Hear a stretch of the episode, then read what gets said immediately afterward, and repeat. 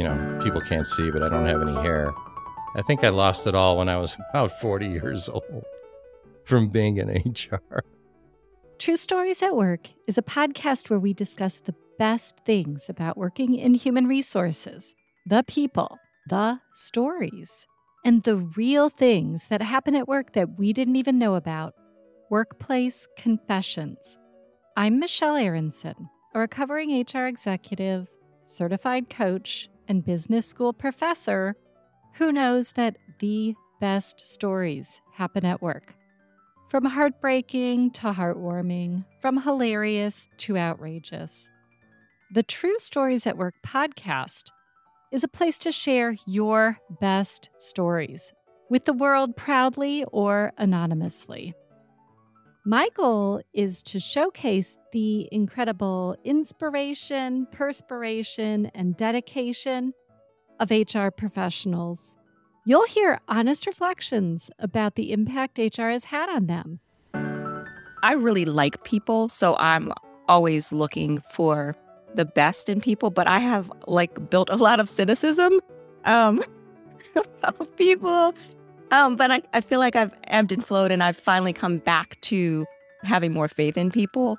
On the first season, you will meet amazing people and follow their journey into HR. In grad school, I discovered organizational behavior, and it was like the heavens parted and the angels sang. I never knew really what I wanted to do outside of performing. I didn't know that HR was a thing, if that's possible you'll connect to people who love HR and who generously share their experiences and feelings about the challenges we face every day. A lot of times it was like Jerry Springer because many times it'd be two people in the room who absolutely hated each other. I'm sure you've had lots of people tell you before, "Oh my gosh, I don't I'm so glad I don't have your job or I would never want your job." Um, our jobs are great. I mean, we get to interact with people. It's never the same day twice. If you want to be surprised and if you love, you know, the psychology of people or what makes people tick, HR is a great place to be.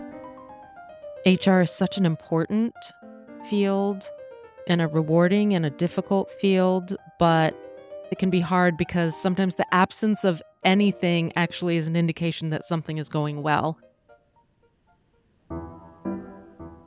And you'll get the opportunity to hear great stories.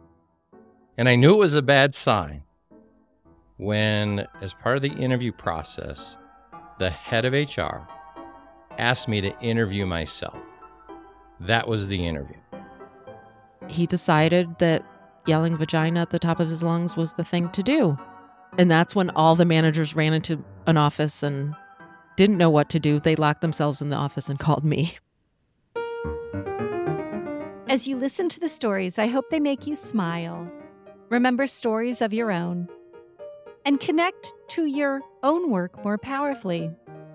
I think it's really helpful for people who have been in the industry, um, especially for a long time. I mean, we've seen a lot. And like I said earlier in the podcast, you know, I've grown kind of cynical in a lot of ways, but I think this is, it's refreshing and it gives hope. And so I appreciate you know, highlighting stories and the opportunity to just kind of share some of this stuff. And this is a really good format to, to be able to do that.